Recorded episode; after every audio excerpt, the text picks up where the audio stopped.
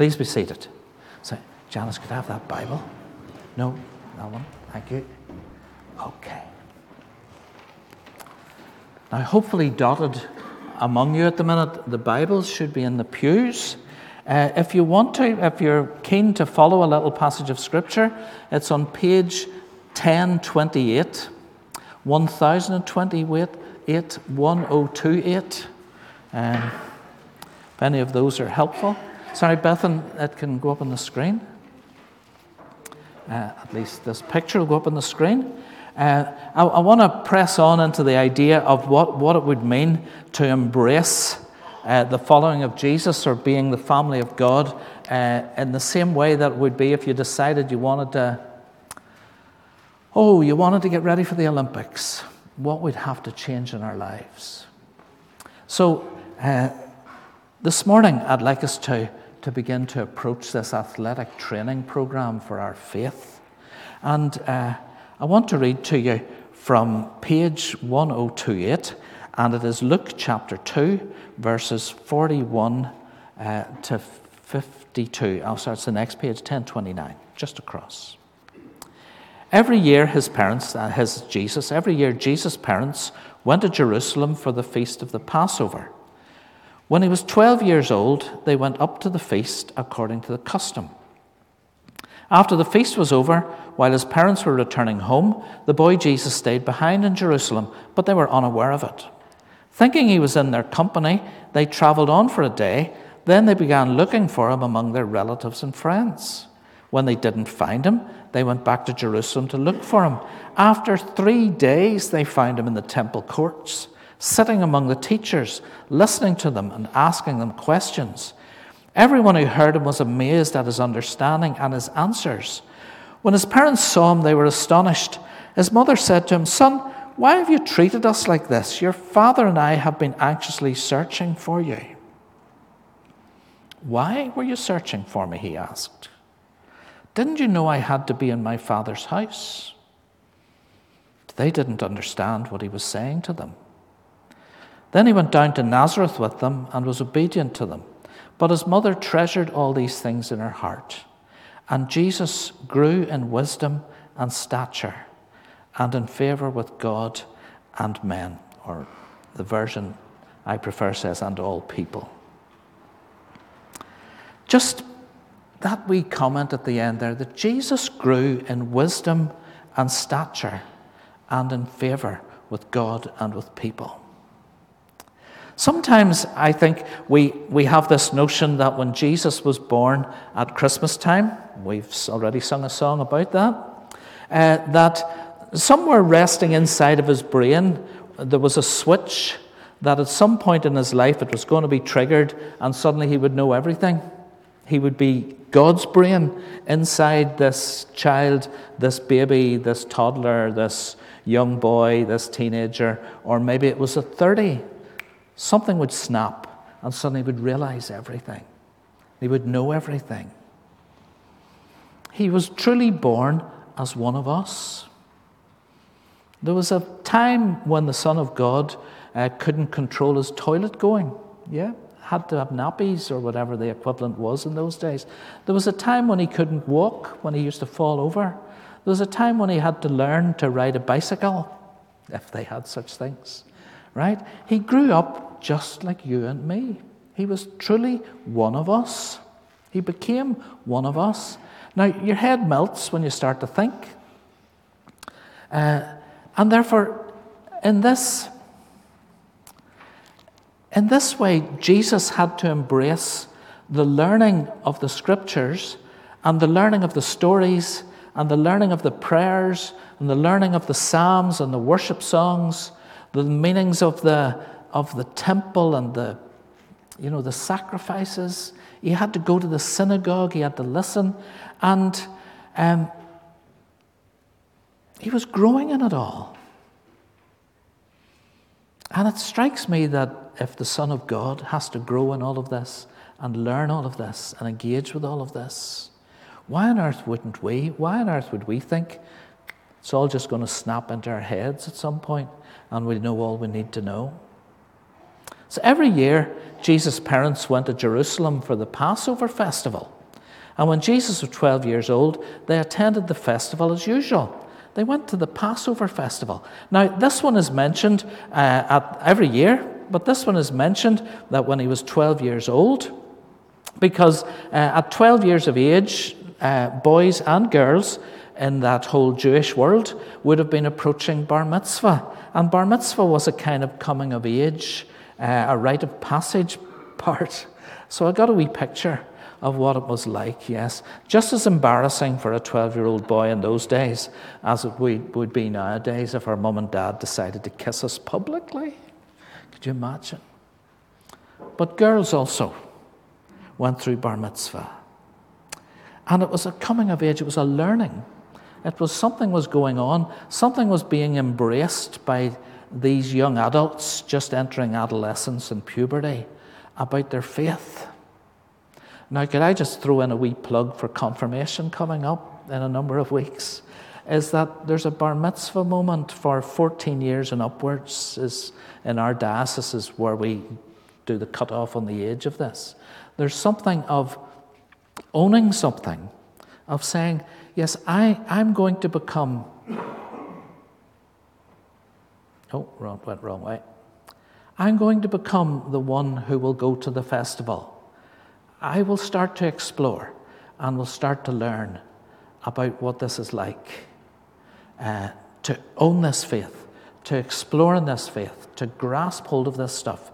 And could I say that if you're not 14 up and you're not a teenager, but you're an adult, and maybe in some ways you've become part of us, or, at, or maybe you've never had a moment in your adult life where you've actually had, to, had the opportunity to stand up in front of people, your family, the family of God here, and say, uh, Count me in on this. I'm putting my hand up to say, I want to be in this. Uh, that confirmation could be for you as well. Now, you're not supposed to do it twice, so if you've already been done in some other parish, you're not supposed to do it twice. Uh, I did do a confirmation a while ago uh, when we were, before being in Beaver when we were in the Boring Wells world and up in Monterey. And the bishop came to do a confirmation, and uh, one of the teenagers' mothers said to the bishop afterwards, That was so much nicer than his last one. okay. I think, Oh no. It was in another denomination, uh, which was sort of fine. So his bishop just kind of smiled and didn't make a fuss. Okay, well done, bishop. Uh, but if there's something about you're saying, yes, I want to count me in on this, I want to be part of this, or I want to be part of the big picture, and you've never had an opportunity to do it, maybe this is something. Uh, so we've got a meeting tonight at 7. Sorry, that was a big advert. Right. Three days later, they finally discovered Jesus in the temple, sitting among the religious teachers, listening to them asking questions. All who heard him were amazed at his understanding and his answers. Jesus grew in wisdom and in stature and in favor with God and all the people. But this story is placed in a festival. And that's partly the point of what I want to share this morning of the point or the value of festivals in this searching and learning about this faith. When Jesus was 12 years old, they attended the festival as usual. There were three festivals in the Jewish calendar Passover, Harvest, and Tabernacles, at least three big festivals, and then a number of smaller ones dotted throughout the year. And the purpose of a festival is that a festival carries a message. And even in our, in our secular world, uh, there are festivals out there, there are arts festivals, literature festivals, film festivals, uh, because there's a message. There's something that people are hoping to preserve, or hoping to teach, or hoping to pass on, give a legacy to a new generation, or whatever it is. Festivals are all about that. It's about celebrating stuff and wanting to pass it on and share it with others. And these three festivals in the Jewish world, in the Jewish year, uh, were also incredibly important. The Passover festival, uh, you probably know about this one, um, it's the one that we locate Easter in. Uh, and the Passover festival reminded the Jewish people, I'm sorry, all Jews were expected to attend one festival a year, no matter where they lived. They were supposed to travel to get to Jerusalem to be at one of these. Um, some people would have tried to be at all three, and it would be part of their annual cycle uh, of holidays. This is what we do.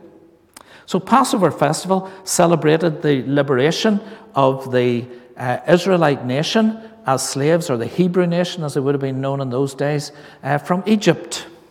400 years they had been living in Egypt. And as the years went past, they became more and more entrapped and more and more enslaved to the point where, at this moment of liberation, through the story of Moses and Pharaoh and all of that stuff that you know, all those stories, uh, was an immense moment. 400 years of not being their own people. And now they were liberated. And the stories of the blood over the doors, the sacrifice of the pure lamb that protected them and allowed them to be liberated. Sorry, could I just take you back? That's the festival that Jesus, the 12 year old, was sitting in the middle of, sitting talking to the scribes, the teachers of the law, the religious leaders in the temple. This 12 year old boy starting to hear, uh, maybe he'd already heard, but trying to embrace the ideas of the lamb being slaughtered, the blood being shed, the purity of the lamb, the liberation this brings to the people. Right? It's being absorbed into his mind, into his heart. He's learning this. He's hearing the stories from the Bible. They're starting to sink in. At one point, at some point between that and 32, 33, he's beginning to realize that I am the Lamb. This finds its reality in me. Second festival is the Harvest Festival. The Harvest Festival is sometimes called the Festival of Weeks because it happens seven weeks after the Passover Festival. And uh, that's 50 days, seven sevens plus one uh, for, the, for the, the day on which it all happens. Uh, um, Pentecost means 50. So you can see a connection here. The Festival of Weeks or the Festival of the Harvest lands on, uh, sorry, it doesn't land on our festival. Our festival lands on their festival. It's the same festival. So it would have been the Harvest Festival, Pentecost, 50 days after the Passover. Yeah, can you see the connection there? And the harvest is the outpouring of God's goodness into these people. Pentecost the outpouring of God's very presence and power into his people, us. To be around that festival. And of course, we know when we remember the stories uh, that we read around Pentecost of people were there from every nation under heaven. The streets were jammed with people. They were there learning these stories expecting again in faith that God would pour out his blessing upon them. And on that first Pentecost, they received the blessing from God in a way that they had never imagined. These are incredible festivals. Oh, the third festival is the Festival of Tabernacles, or shelters, it's sometimes called. And this festival, uh, the story that goes with this is the story of the 40 years in the wilderness, when the Hebrew people had nowhere to call their own, no homes to live in, no villages, no towns. They wandered in a wilderness. So they do an amazing thing on the Feast of Tabernacles every year. They move out of their homes and they build sheds and huts and lean tos and tents and all sorts of things, and they all move into those. Yeah? For a week. They live not in their own homes to remind them of what it would be like uh, to be in that wilderness depending on God. Is that a great thing to do? John, it's like summer madness. Yeah. to go somewhere, to live in a different way for a week or for a few days, to begin to experience what is this like? Uh, so, I want, would, would you stick with me? Are you with me okay so far? Is this sort of making sense? Let me take you to somewhere really quite unknown in the Bible. First Chronicles 24, the temple has just been, is about to be opened by Solomon in great majesty and glory and all sorts of things in Jerusalem. And they realize that they're going to have to uh, put people in the temple to make it work. Uh, so um, it says here, this is how Aaron's descendants, the priests, were divided into groups for service, right? So these are the descendants of Aaron, the brother of Moses. Uh, and they divided them up into 24. You can see the list. Now it's very small. The one I want you to notice, the one in yellow. But it goes down to the 24th lot. So they, they were divided up into 24 families, and they all had to take it in turns to look after the temple for a week each. So work it out yourself. How many times do you have to do that in a year? Twice, okay? So you, you go right through the rota of 1 to 24, and then you repeat it. And that gets 48 weeks every week, every year, and you're thinking, but there's three weeks left out, or four weeks left out. Well, that's because on the week of the festival, they're all supposed to come. So you've got 24 right the way through, another 24, and then you've got the three festival weeks where all 24 families are meant to turn up to help with the, um, uh, just like Summer Madness, to be the volunteer leaders and staff to make the whole thing work at the festivals. So that gets you to 51 weeks. And allowing for the calendars move a little bit depending on the moon and all that, just like our Easter. And that fills up the whole year. So I want you to look at this eighth one. The eighth lot fell to Abijah. Now, why on earth would we pick that out? So, just to see if this actually works, I had a wee look at the year 2021, year 2022. That's in real life. And the Passover in 2021 happened on the first week of April. So if you were in the eighth lot, that's the lot of Abijah, the family of Abijah, you'd be on week eight. Except that Pentecost has happened on at the end of week seven, so there's an extra week to shove in when everybody turned up. So I'm kind of thinking April, May, that gets you to the first week of June. Okay? So go with me, see if this makes sense. Luke chapter 1. When Herod was king of Judea, there was a Jewish priest named Zachariah. He was a member of the priestly order of Abijah, the eighth week. Okay. While Zachariah was in the sanctuary, an angel of the Lord appeared to him. Don't be afraid, Zachariah. God has heard your prayer. Your wife Elizabeth will give you a son, and you're to name him John. This was going to be John the Baptist. When Zachariah's week of service in the temple was over, he returned home. Soon afterward, his wife Elizabeth became pregnant. That was in the first week of June. Let's give him time to get home, okay? Second week of June, okay. His wife's pregnant. Yeah. Now, where does that take us? Later on in the same chapter, God sent the angel Gabriel to a virgin named Mary. The Holy Spirit will come upon you, and the power of the Most High will overshadow you. What's more, your relative Elizabeth has conceived a son and is now in her sixth month. A few days later, Mary hurried to the town where Zachariah lived. She entered the house and greeted Elizabeth. So add six months on to the second week of June.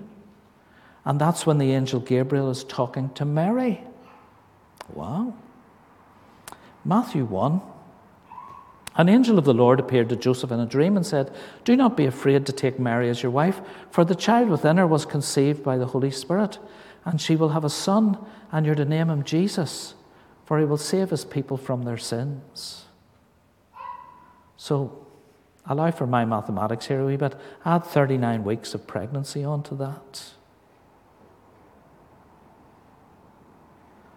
Joseph took Mary with him to Bethlehem who was now expecting a child, and while they were there, the time came for a baby to be born. She gave birth to her firstborn son. She wrapped him snugly in strips of cloth and laid him in a manger because there was no lodging available for them. Right? There was no lodging available for them. That could be early October. And if we use last year, the last couple of years for the real dates, Feast of Tabernacles. It's on the 9th of October. Is it possible that God worked this? That Jesus could be the Son of God, the incarnation, happened during the Feast of Tabernacles? That the death of the Son of God and the resurrection of the Son of God happens in the feast or the festival of Passover? Is it possible that the gift of the Holy Spirit was given on the festival of harvest of Pentecost.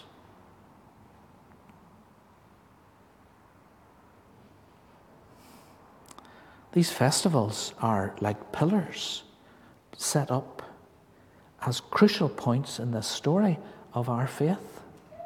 I find that, that fascinating possibility, that, and I can't prove this anywhere, so this is just uh, an idea. It, it might be more than that. Imagine if Jesus was born on the Feast of Tabernacles and they couldn't find any lodging because everybody's living in huts and tents, sheds, lean tos. Wow, what a thought.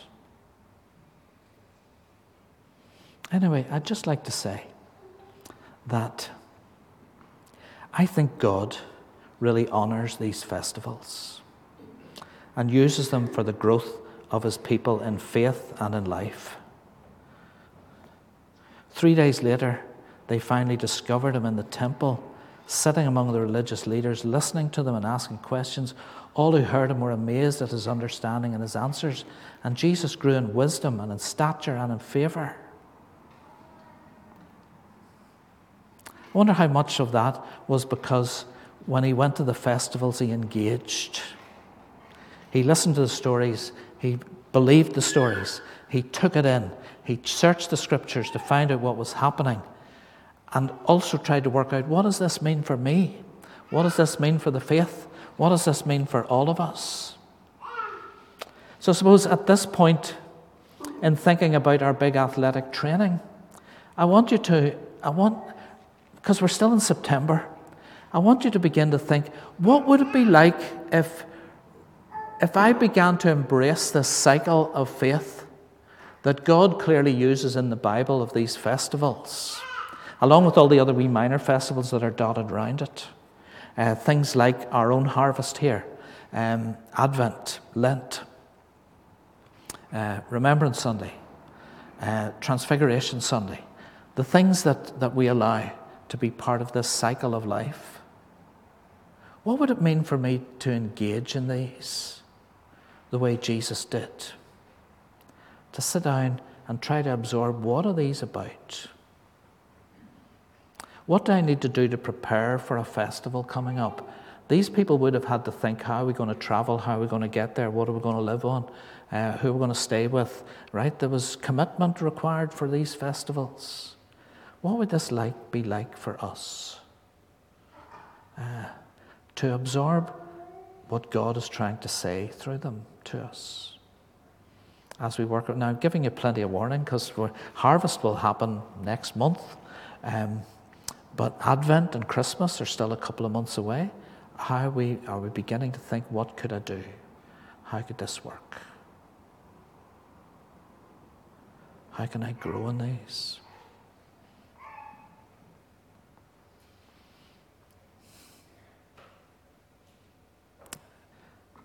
In the song we just sang, we, we sang a verse Jesus, be my teacher. Lord, would you be our teacher? Would you show us what you're trying to say through these things? What difference it makes in our lives? How it inspires us and moves us and strengthens us?